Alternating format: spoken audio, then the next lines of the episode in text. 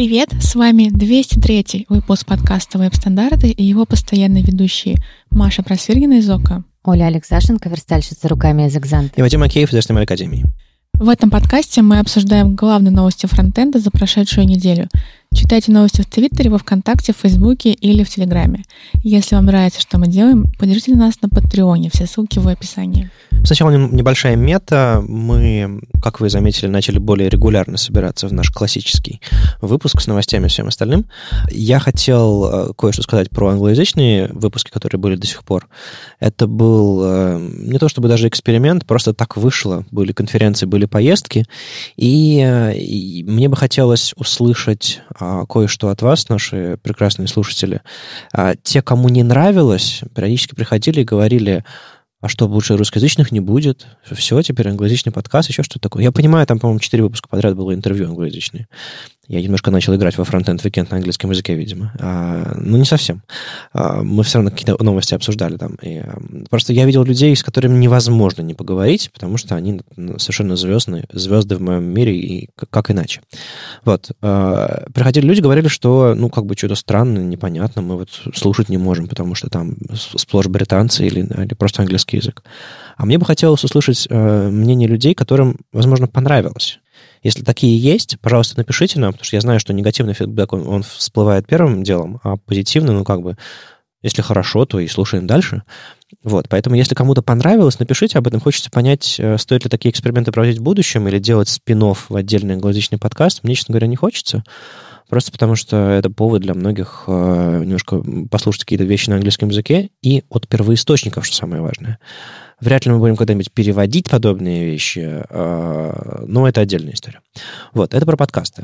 На самом деле у Смешинга запустился новый подкаст. Smashing Magazine, крупнейший журнал для разработчиков. Э, там миллионы читателей по всему миру и все такое. Э, привет Виталию Фридману, я знаю, он нас слушает. Э, вот, они запустили собственный подкаст, и уже два эпизода вышло, там э, разные темы, все дела, но э, мне немножко он показался таким оверпродюсированным, если вы понимаете, о чем я. Э, такое ощущение, что там типа он звучит прям, прям, прям как радио. Прям очень-очень-очень крутой продакшн, очень крутые джинглы, очень крутые там ведущие, супер-супер профессионально. И мне было очень непривычно по моему собственному уху, а, как будто я... Это типа, это точно Smash Magazine? Типа, а, это, это не BBC World Service какой-нибудь. А, нет, это смешинг. И, и вот я вот, вот в таком непонятном э, ощущении остался от этого всего. Само интервью клевое, но вот интро, вот эти вот все э, штуки записанные, они немножко меня... Вот, знаете, слишком хорошо. Такое бывает? Но это же хорошо. Мы должны в нашей отрасли все-таки стремиться к профессионализму. Ну, наверное, мы выросли, а, а, а просто, просто веб-стандарты принципиально не развивались по, по звуку, по, по аудио дизайну за последние годы. Вот мне интересно, нужно ли делать что-то такое оверпродюсированное или, или продолжать делать простые штуки? Ну, знаешь, мне кажется, что хуже-то не будет. Просто это больше времени и денег, а, и еще следующий уровень профессионализма. Вот я не знаю, стоит ли, стоит ли забираться на такие высоты. В общем... Нет, чтобы было, не нужно. Ну да, в общем, вопрос, опять же, нашим слушателям. Э, послушайте Smashing подкаст, а скажите, как вам такой звук, как вам такой подход, и скажите, стоит ли нам что-то подобное сделать. Может быть, а, стоит что-то попробовать такое. Тем не менее. Вот, и еще кусочек меты. Продолжается разработка нового сайта веб-стандартов. У нас на GitHub вот буквально этой ночью, э, и тут я протираю свои заспанные глаза, этой ночью буквально вот вмержили GitHub экшены, а, которые проверяют собранный код на тестируют э, стили и Markdown линтером, самый простейший. Спасибо Алексею из, из Style Лента, который впилил нам э, эту штуку буквально вот вчера. И многим-многим другим. Сейчас э, вот многострадальный pull request проходит четвертую или пятую итерацию. У нас очень сложное меню. На кнопку нажимает, нажимаете, весь контент отъезжает, бургер, бургерное меню. И мы пытаемся добить, добиться идеального поведения этого всего. Так что мне очень жаль как бы автора этого pull request за, за те страдания, которые им приходится проходить, но, но мы уже близки к финалу. В общем, у нас там разработка, у нас какая-то жизнь в чатике есть, поэтому если вам интересно что-то поделать, а, ссылку на репозиторий дам, там список ишьев, а, там ссылка на макет в фигме и вообще примерный фронт работ. В общем, есть чем заняться. Заходите, смотрите. Если непонятно, спрашивайте высших, чего делать.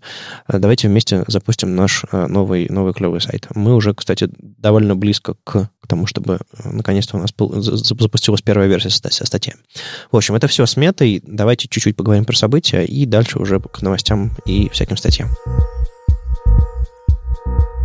Есть такая компания MacPo, а, она делает Clean My Mac и другие разные утилиты для Mac. Вот они сделали у себя метап в Киеве, а, типичный там немножко про доступность, немножко про расширение и все остальное, что делает MacPo.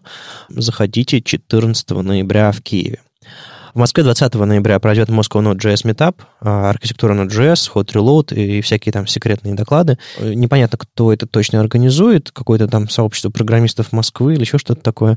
Но Node.js, если вам интересно, обязательно заходите. А Moscow Vue.js не путать с другим Vue.js метапом. Номер 5 проходит в офисе Дом Клика 21 а, ноября. Там микросервисы, Node Elements какой-то и место CSS во Vue.js. В общем, заходите тоже. 21 ноября. А в Питере одноклассники проводят очередной свой метап, уже второй.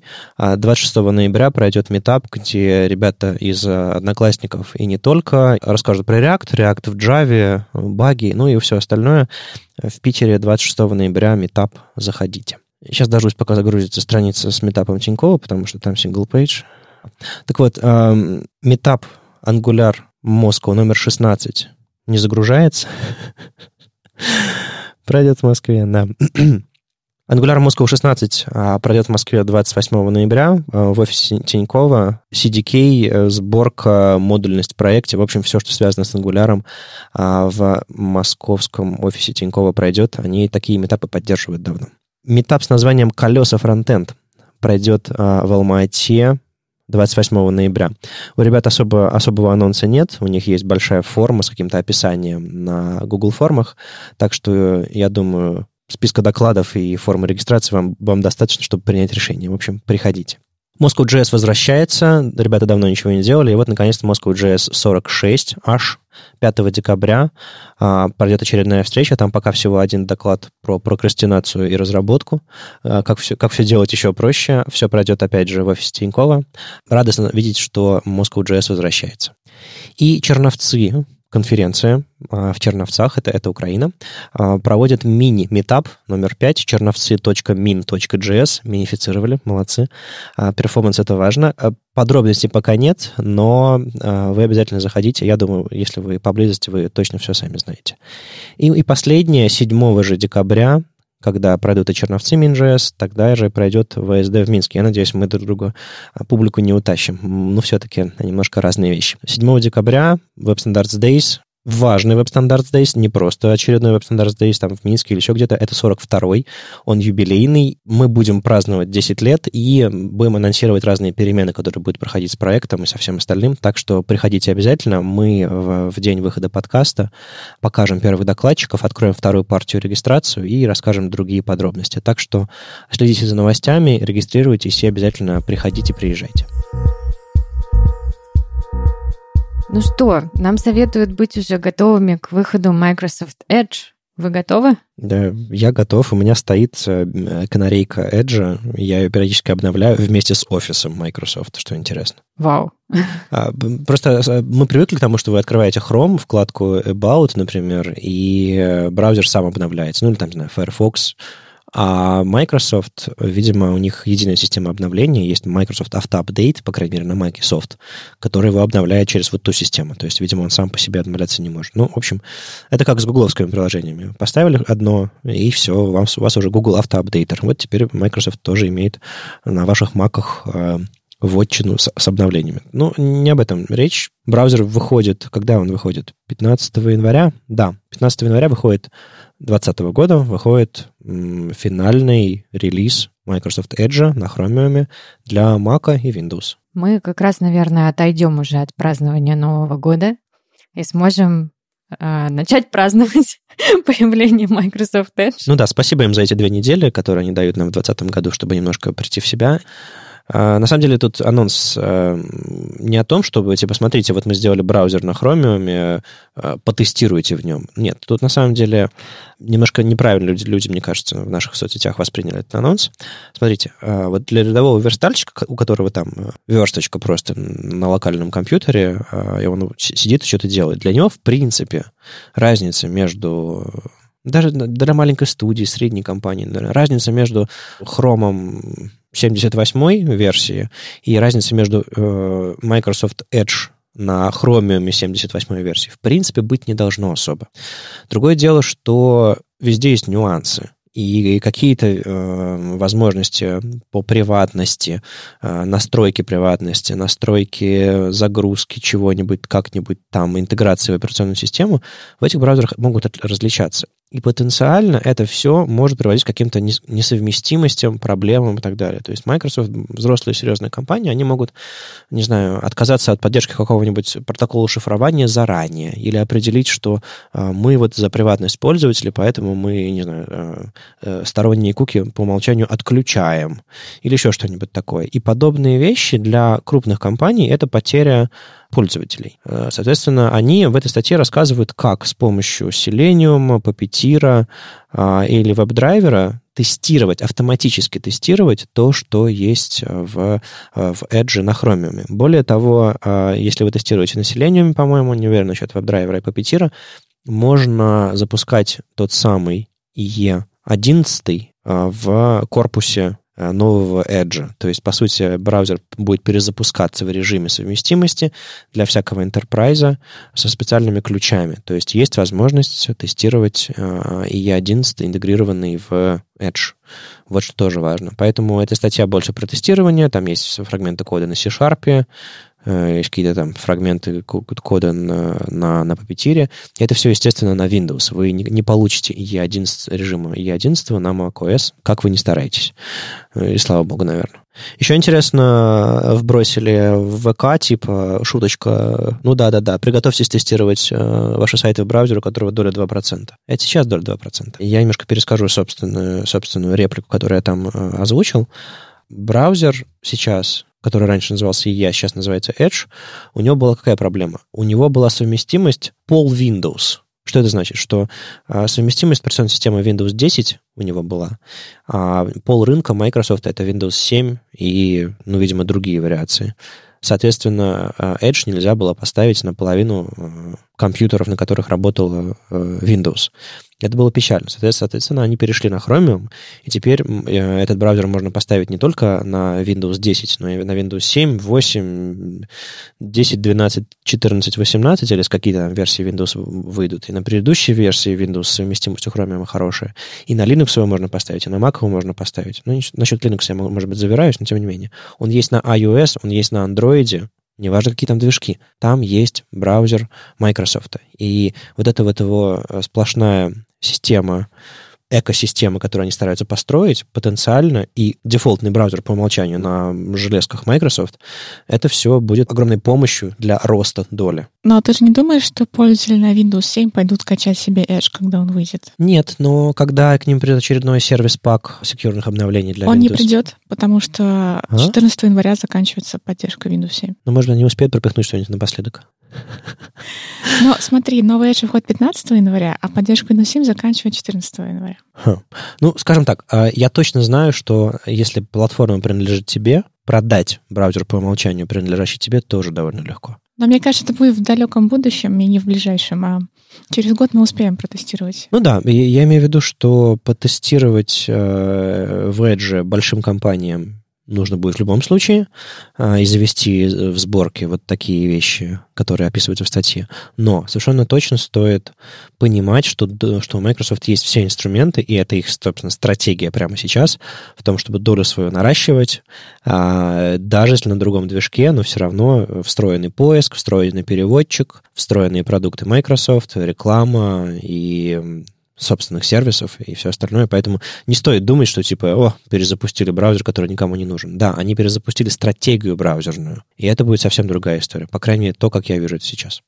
Так что для вас, рядовые верстальщики, это Chromium, А для тех, кто, видимо, делает все всерьез, и масштабы пользовательские другие, и, не знаю, задачи более денежные, более серьезные, где, не знаю, там э, разные модели безопасности может э, сильно повлиять на, на работоспособность сервиса, например, тут, конечно же, нужно внимательно посмотреть. Это не просто перепакованный Chromium. Это совершенно другой подход к... самостоятельный подход к созданию браузера на основе Chromium. Ну ладно, иконку что не обсудили? Иконка же клевая. А что в ней клевого-то? Она похожа на наши цвета. Ну, да, во-первых, во-первых, мне нравятся градиенты. Они, безусловно, вдохновлялись логотипом веб-стандартов. А, или, или, или, или нагнали тренд, в котором был нарисован логотип веб-стандартов. Во-вторых, э, многие уже написали две строчки CSS, которые превращают этот логотип в логотип Firefox новый. То есть его нужно просто перевернуть и отразить, по-моему, что-то типа того. Нет, мне, мне на самом деле нравится, что они сделали еще более смелый шаг, потому что когда они э, иконку Internet Explorer превращали в иконку Edge, они сохранили преемственность, чтобы пользователи знали, куда кликать. Но вот все равно немножечко, ну, как сказать, оставили немножко legacy, соответственно, в, в умах разработчиков это был а, все еще старый браузер. Хотя, знаете, я прям вижу, как он морфирует в, в, в идеальную сферу, но буковка Е все еще немножко читается. Ну ладно, главное, что у них есть э, три иконки, три канала, и на которых, собственно, можно все это тестировать. Для разработчиков э, канал Dev, а, уж какая иконка, не принципиально. Мы ж, мы ж не про красоту, да? WebKit опубликовал WebKit Goals на 2020 год, и э, в канале Сергея Рубанова, в Хулиадерче, как он замечает, они немножечко странные. Например, там в списке присутствует WebGL, но фактически работа над WebGL не ведется, что можно посмотреть в их треке, в трекере WebKit.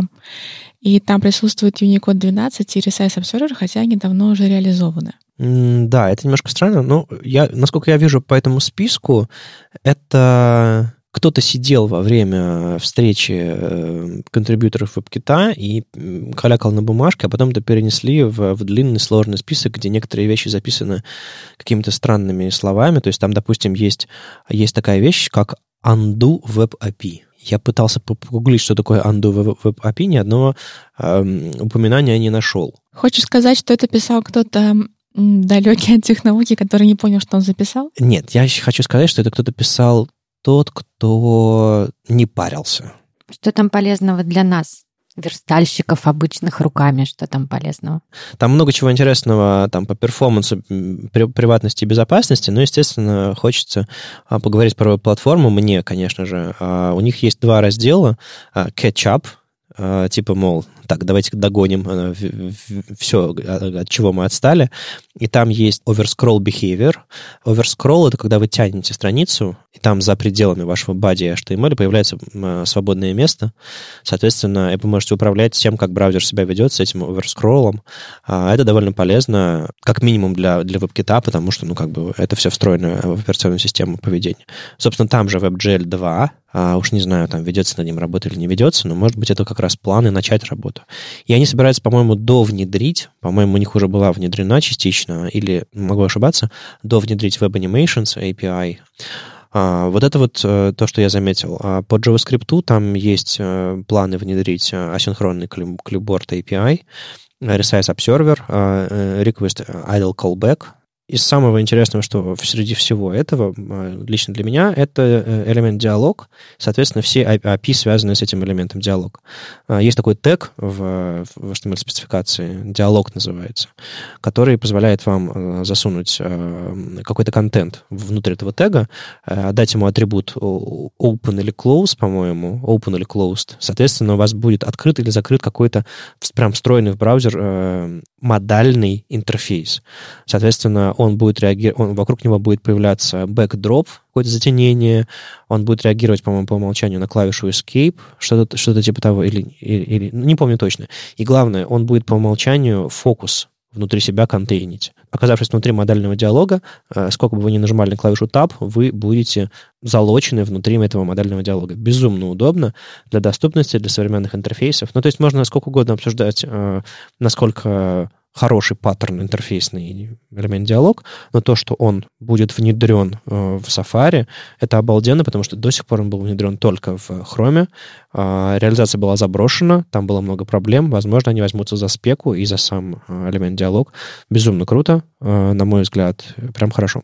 А еще мы в прошлом выпуске говорили про веб-компоненты. Они, они собираются внедрить CSS Shadow Parts возможность высовывать наружу из веб-компонента разные ручки, э, разные, разные псевдоэлементы, типа псевдоэлемента placeholder, которые можно оформлять снаружи специальным образом. Насчет веб-компонент. Недавно Apple представила сервис Apple Music, и я видела много ликующих статей о том, что веб-компоненты еще живы, потому что в своем сервисе Apple использовал Ember и веб-компоненты. Ну да, они, мы, мы в прошлом выпуске коротко обсуждали эту штуку. Да, Apple, вз, они взяли, по-моему, Stencil, а, он, по-моему, компилируется в веб-компоненты, а, то есть там изначально вы не компонентный код пишете, а потом он компилируется в веб-компоненты, что-то типа того. Да, а, даже, даже Apple, ну они же не просто так внедрили это все в WebKit, они в эту технологию каким-то образом поверили, иначе бы они не взялись вместе со всеми браузерами реализовывать веб-компоненты V1. Там есть еще написано JS-модули. Видимо, не знаю, динамическую, динамический импорт JS-модулей, не знаю. Ну, в общем, мы потом посмотрим по факту. А да. На этом списке можно только Нет, ну, интересно угадывать. Же, интересно же подсмотреть. А, это довольно закрытая компания, довольно закрытое сообщество, в отличие от Chromium. А, еще был когда-то концепт э, streamable fonts, то есть э, шрифтов, которые загружаются, пока они загружаются, ими уже можно пользоваться. То есть они не должны загрузиться до конца, чтобы э, отрендериться на странице. В общем, была, была идея, как сделать. А, но это более, больше более полезная штука для азиатских шрифтов, когда они весят мегабайты. А, было бы неплохо расположить их, допустим, группами специальными внутри бинарника. И, допустим, первая группа загрузилась, и ее уже можно использовать, рендерить, например. Ну, в общем, мы, я поищу ссылку на этот концепт, и вот Safari тоже заинтересовалась. В общем, это все выглядит хорошо. Опять же, делим на два, или хотя бы какой-нибудь там э, коэффициент мы к этому всему применяем, потому что, возможно, не все это будет внедрено, возможно, не все это правильно сформулировано, но интересно подсмотреть. И это не первый раз, когда они подобное публикуют. По-моему, год назад или, или пару лет назад у них тоже была подобная встреча, и они тоже говорили о своих планах на, на следующий год. Прекрасно, какая-то открытость у них появляется. Татьяна Фокина опубликовала невероятно интересный обзор про доступность и закон. Она рассматривает основные законы, которые действуют в Европе, США и в России, а, касающиеся доступности. Безумно, конечно, интересно было прочитать вот то, о, чем мы так долго слышали, да, но никто особо в глаза не видел, как это все устроено. Конечно, российские реалии оказались самыми слабыми в этом плане. Европейские законы, по-моему, такие вот самые хорошо прописанные, по крайней мере, мне так показалось. А зато правоприменительная практика в США шире всех. Ну, там просто я полагаю, прецедентное право помогает... Э, Все любят судиться.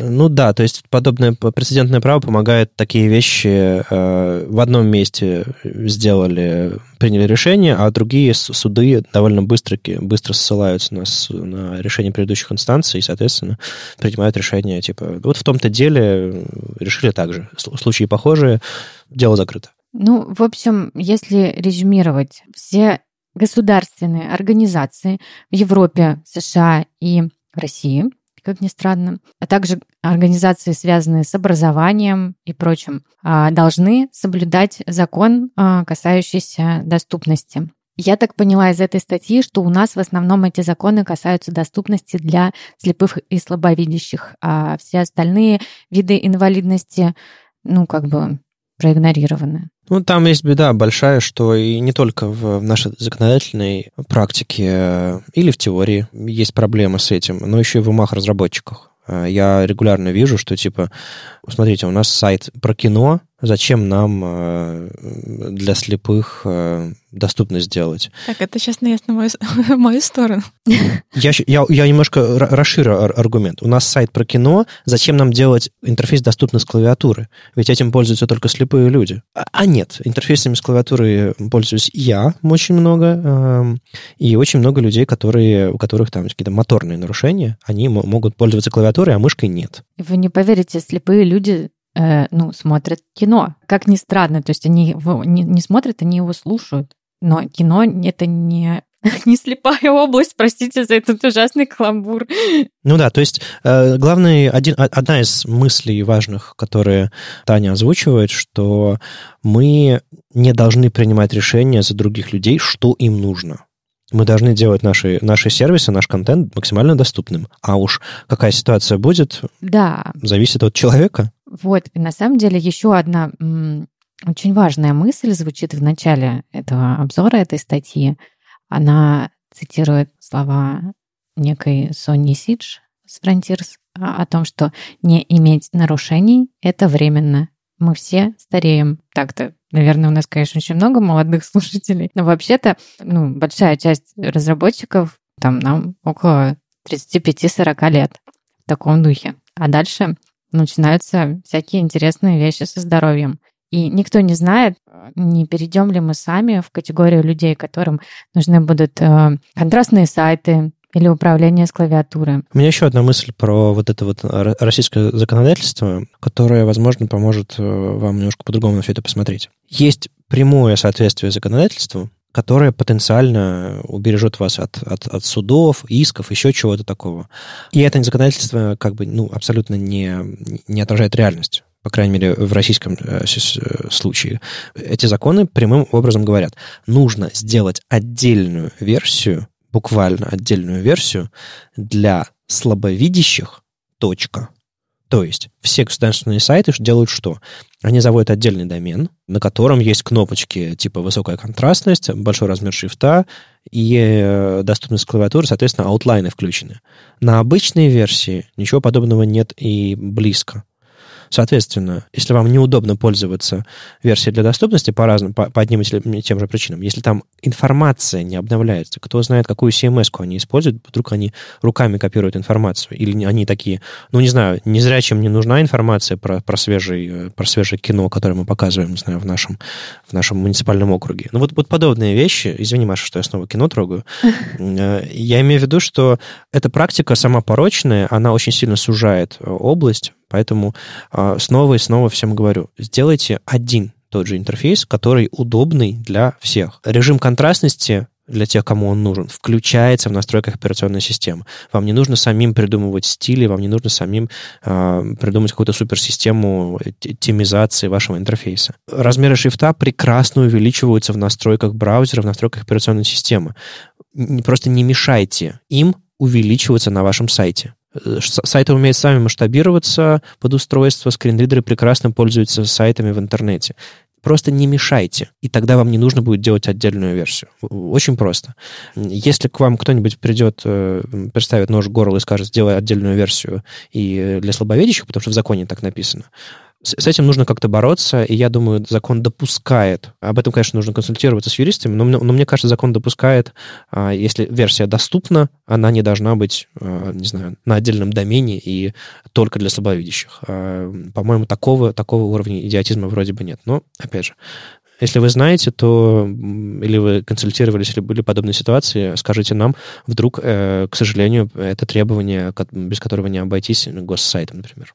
Тут интересный нюанс есть на самом деле, потому что э, часть э, законов, иностранных законов, они на самом деле э, говорят вот что, они против дискриминации.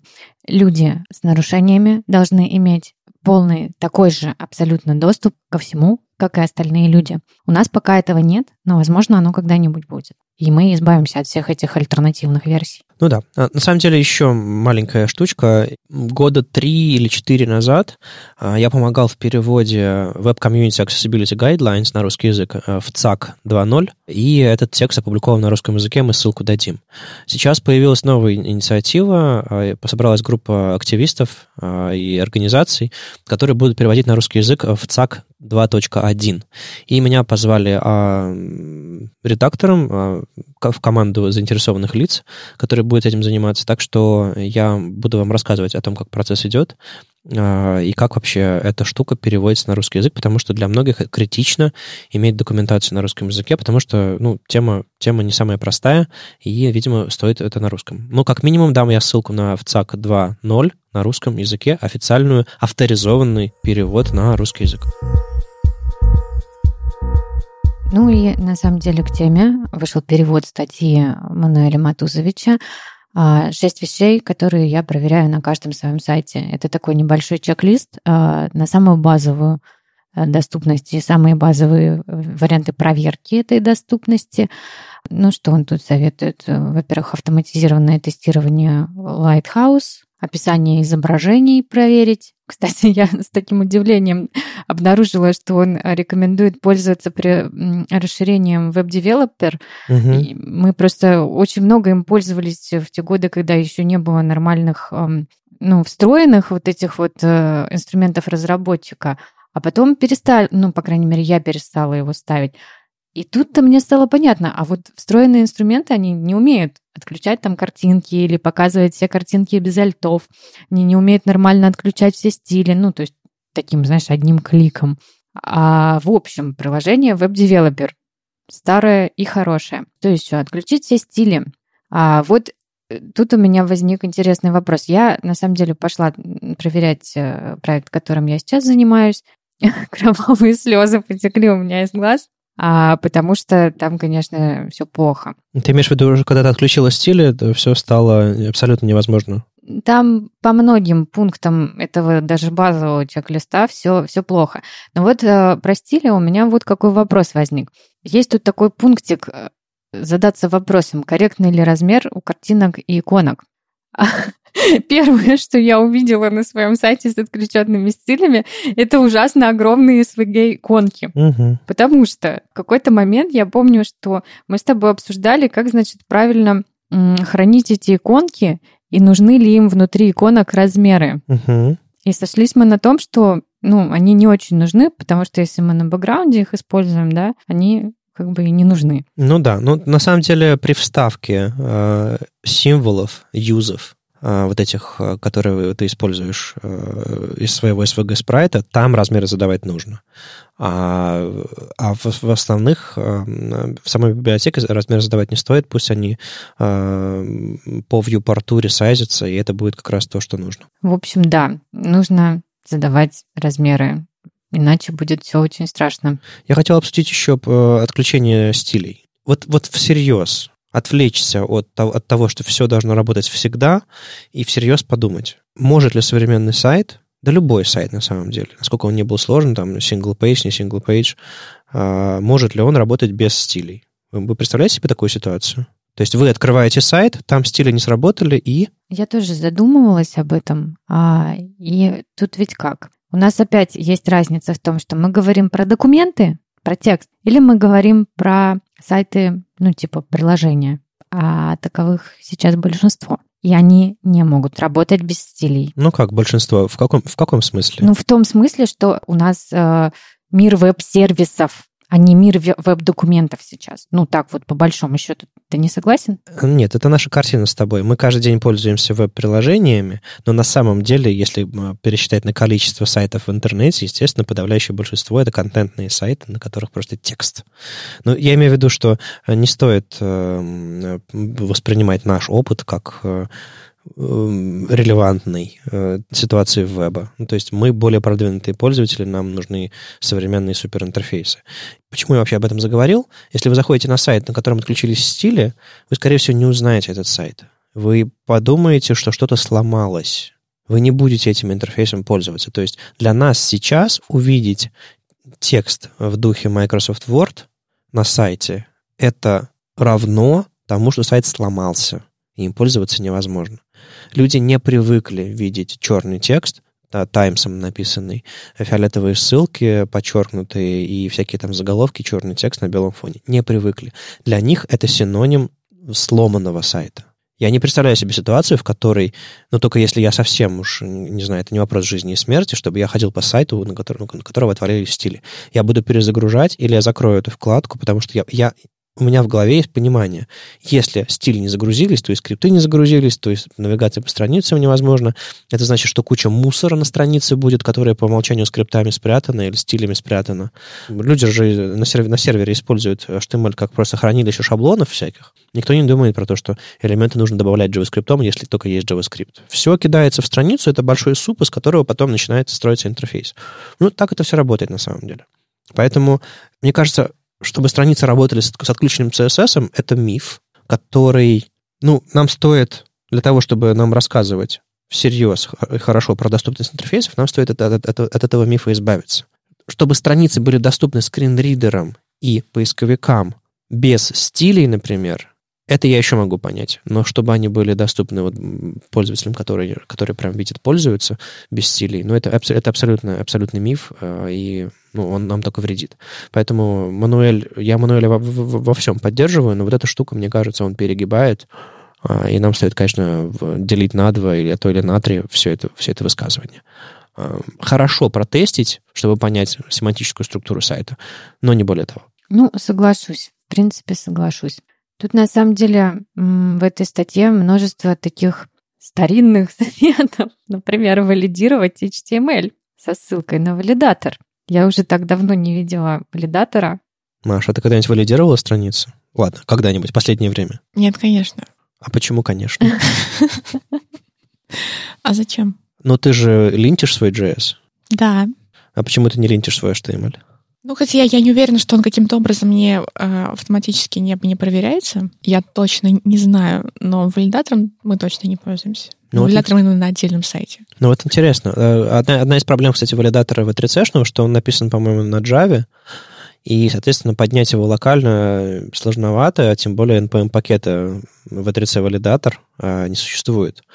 Поэтому приходится идти, кидать ссылку на валидатор, получать какой-то результат. Я даже не знаю, есть ли у них какой-то API, которым можно постучаться и провалидировать свои страницы. Это недостаток. И я думаю, а, нам всем очень сильно поможет, что если бы мы смогли валидировать эти страницы с точки зрения валидатора, с точки зрения определенной спецификации, а, вот в нашем процессе сборки или, по крайней мере, в нашем процессе мониторинга сайта. Почему это полезно? Потому что э, тег неправильно закрытый может визуально с сайтом ничего не сделать, ссылки кликабельные, логотипы красивые, все, все отлично, все работает, но тег неправильно закрытый, и скринридер неправильно понимает, что это за, за, за тег. То есть там открылся H1, закрылся H2.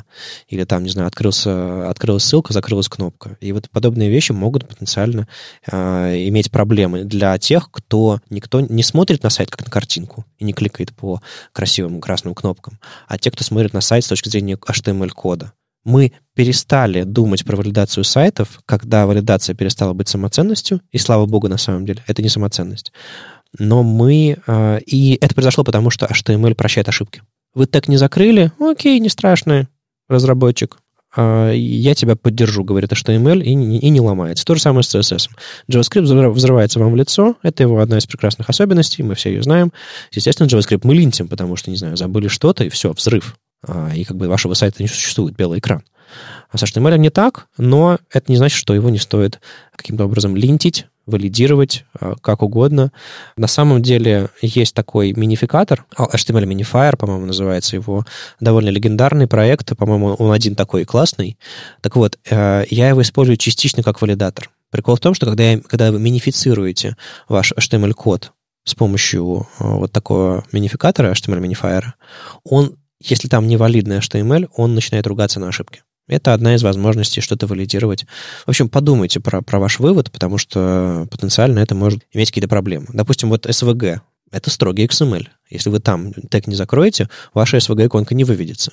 А HTML он такой, типа, а, можно и так, а можно и сяк. Но и там тоже могут, могут быть проблемы. То есть вот эта вот штука, она старинная, но от этого ценность ее не уменьшается. В нашем случае не получится не закрыть тег, потому что мы не пишем HTML, а пишем функции. В вашем случае получится вложить теги неправильно, потому что кто знает HTML в эти дни? Возвращаясь к практике, я на самом деле просто вот прошла по этому чек-листу, и следующий пункт а, проверьте структуру документа. структура заголовков. Я включила специально скринридер. Это отняло у меня некоторые усилия а, и обнаружила, что ну, на многих страницах а, моего сервиса в принципе нет заголовков. Угу. Они как бы есть визуально, но их нет, оказывается. А ты открыла этот э, панельку с заголовками в VoiceOver, да?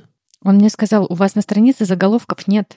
А, окей, прекрасно. Потому что их нет. Div, div класс header, да? Да, да, да, да, все так и есть. А, ну, тут у меня возник опять практический вопрос, а что должно быть э, заголовком H1, да, если мы говорим о сервисе, а не о тексте? Текущий контент главной страницы, текущий, то есть переключаете... А, а его нет. Вот, например, у меня есть э, страница настроек, на ней 10 блоков с заголовками одного уровня. И нету никакого заголовка, это страница настроек. Ну, тебе нужно просто добавить на страницу заголовок страницы настроек и визуально его спрятать. Вот и все. Ну, видимо, видимо, да. Видимо, так и надо поступать. Что тут еще было хорошего? Совет включить монохромный режим да, правда, в монохромном режиме пропадают неподчеркнутые ссылки. Все, ты не знаешь, где ссылка. Да, на самом деле я раньше был огромным нелюбителем подчеркнутых ссылок, говорил, что это не современно, в современном вебе можно использовать акцентные цвета, чтобы показывать actionable цвет какой-то, еще что-то такое. Но, в общем, я понял, что я был мудаком все это время, и э, на всех своих проектах я сейчас стараюсь ссылки подчеркивать, потому что не, нельзя быть так э, зло себя вести с людьми, которые могут эти ссылки не увидеть по тем или иным причинам не слишком яркий экран, монохромный, высокая контрастность и все остальное. На самом деле даже э, то свойство Box Shadow, которое я периодически использую для того, чтобы делать э, подчеркивание для ссылок или аутлайны, э, в, в режиме высокой контрастности его не видно. Так что, блин, надо, надо пересмотреть свои взгляды еще раз, кажется. Но самый стыд э, вызвал у меня пункт 6. Проверьте использование клавиатуры.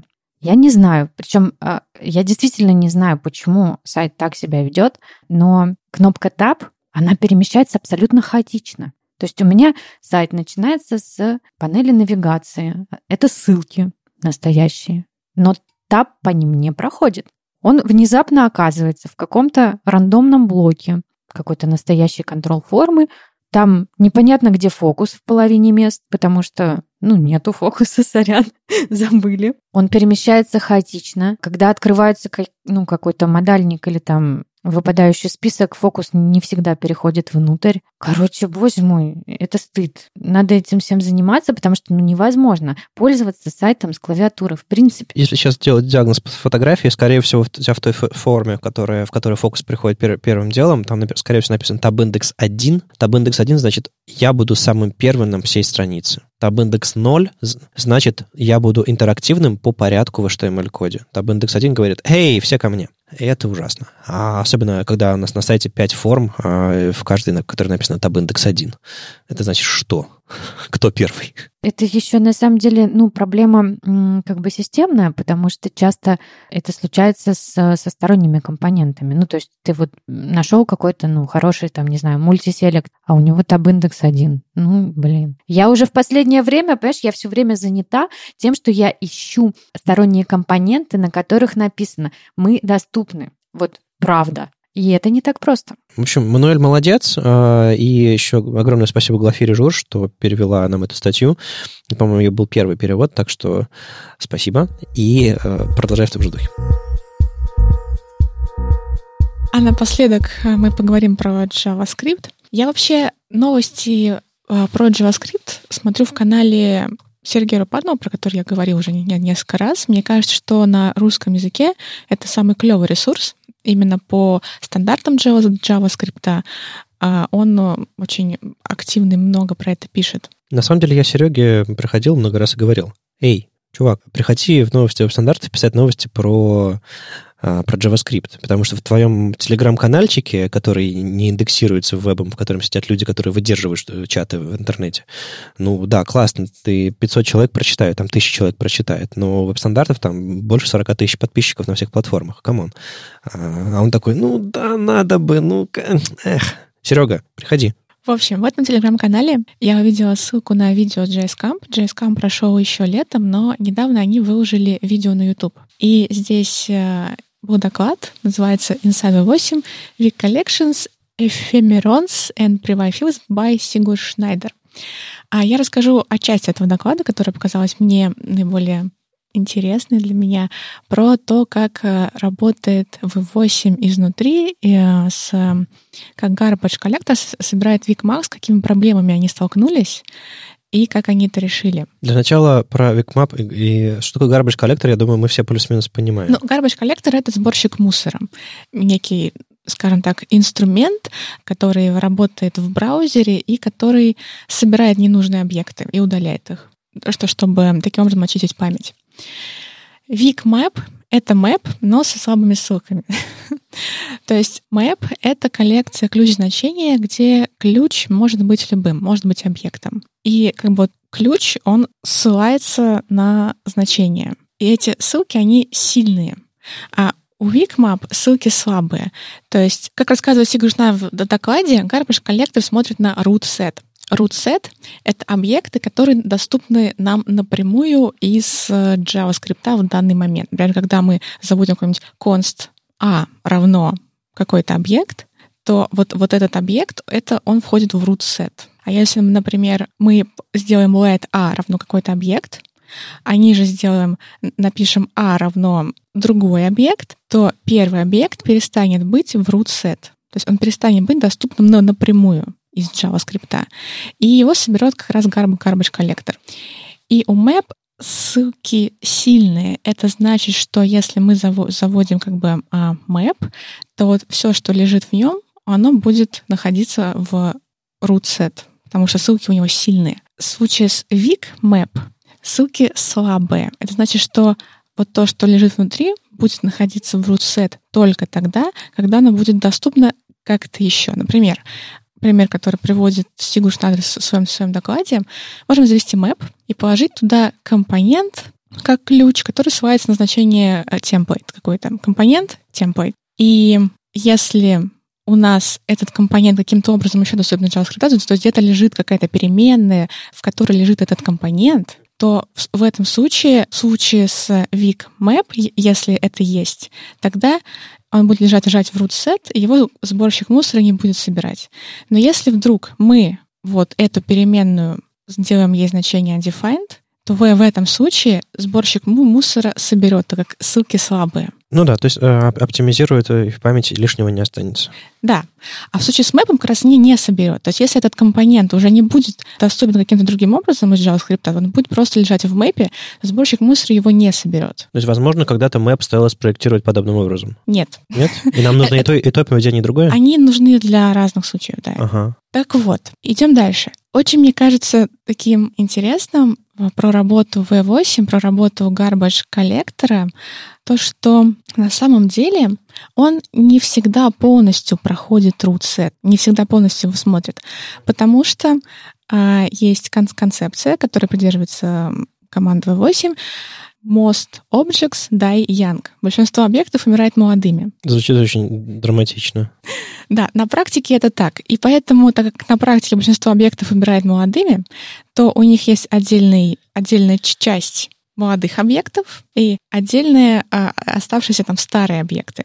И в старые объекты можно смотреть пореже, потому что, например, если среди молодых объектов, которые живут там несколько миллисекунд, скорее всего, большинство умрут, то среди старых объектов, например, если объект прожил, ну, секунд 10, то, скорее всего, вероятность того, что он умрет, меньше. Ну, то есть у них есть какая-то вероятностная история, они ее про проверили и поняли, что можно так оптимизировать. Они четыре раза а, проходят Young Generation, за, там, за один цикл, один раз Old Generation, чтобы было эффективнее.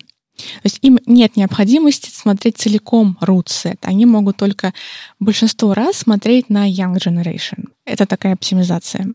Но тут возникает проблема. Что если у нас в Old Generation есть эм, мэпы и викмэпы, которые смотрят на какие-то объекты в Young Generation. У них есть называемый Remember Set, где прописаны, какие, на какие объекты из Old Generation какие, точнее, объекты из Young Generation, а, есть сильные ссылки в сильные и слабые из old, uh, из old generation. Но проблема в том, что remembered set не делает различия между VicMap и Map. То есть там нет отличия сильная ссылка, либо слабая ссылка.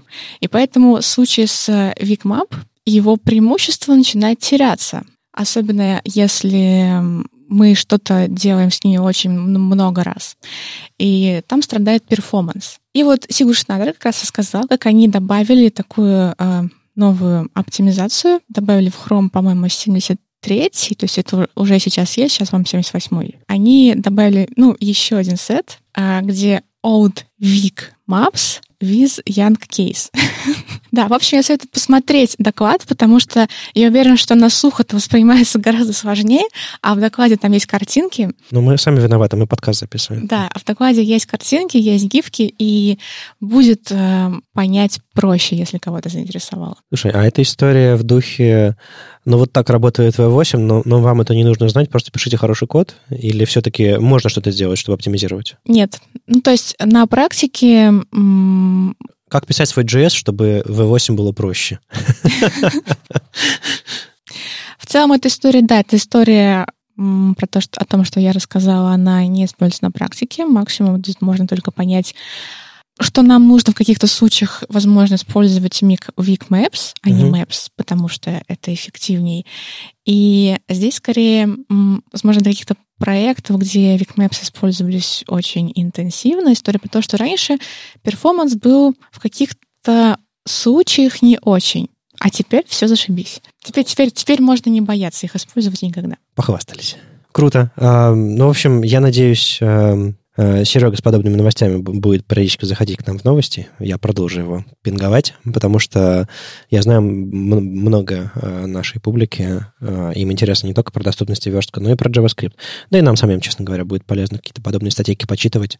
Да, Оля? Я ничего в них не понимаю, простите.